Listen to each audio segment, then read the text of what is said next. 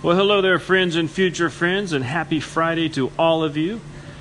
Hope you're going to have a wonderful weekend, and if you do, if you're going out with friends and family and going to have some drinking time or whatever, be sure and do this one thing. Here's a little health tip for you, and you probably already know about it, but I'll just have to repeat it again.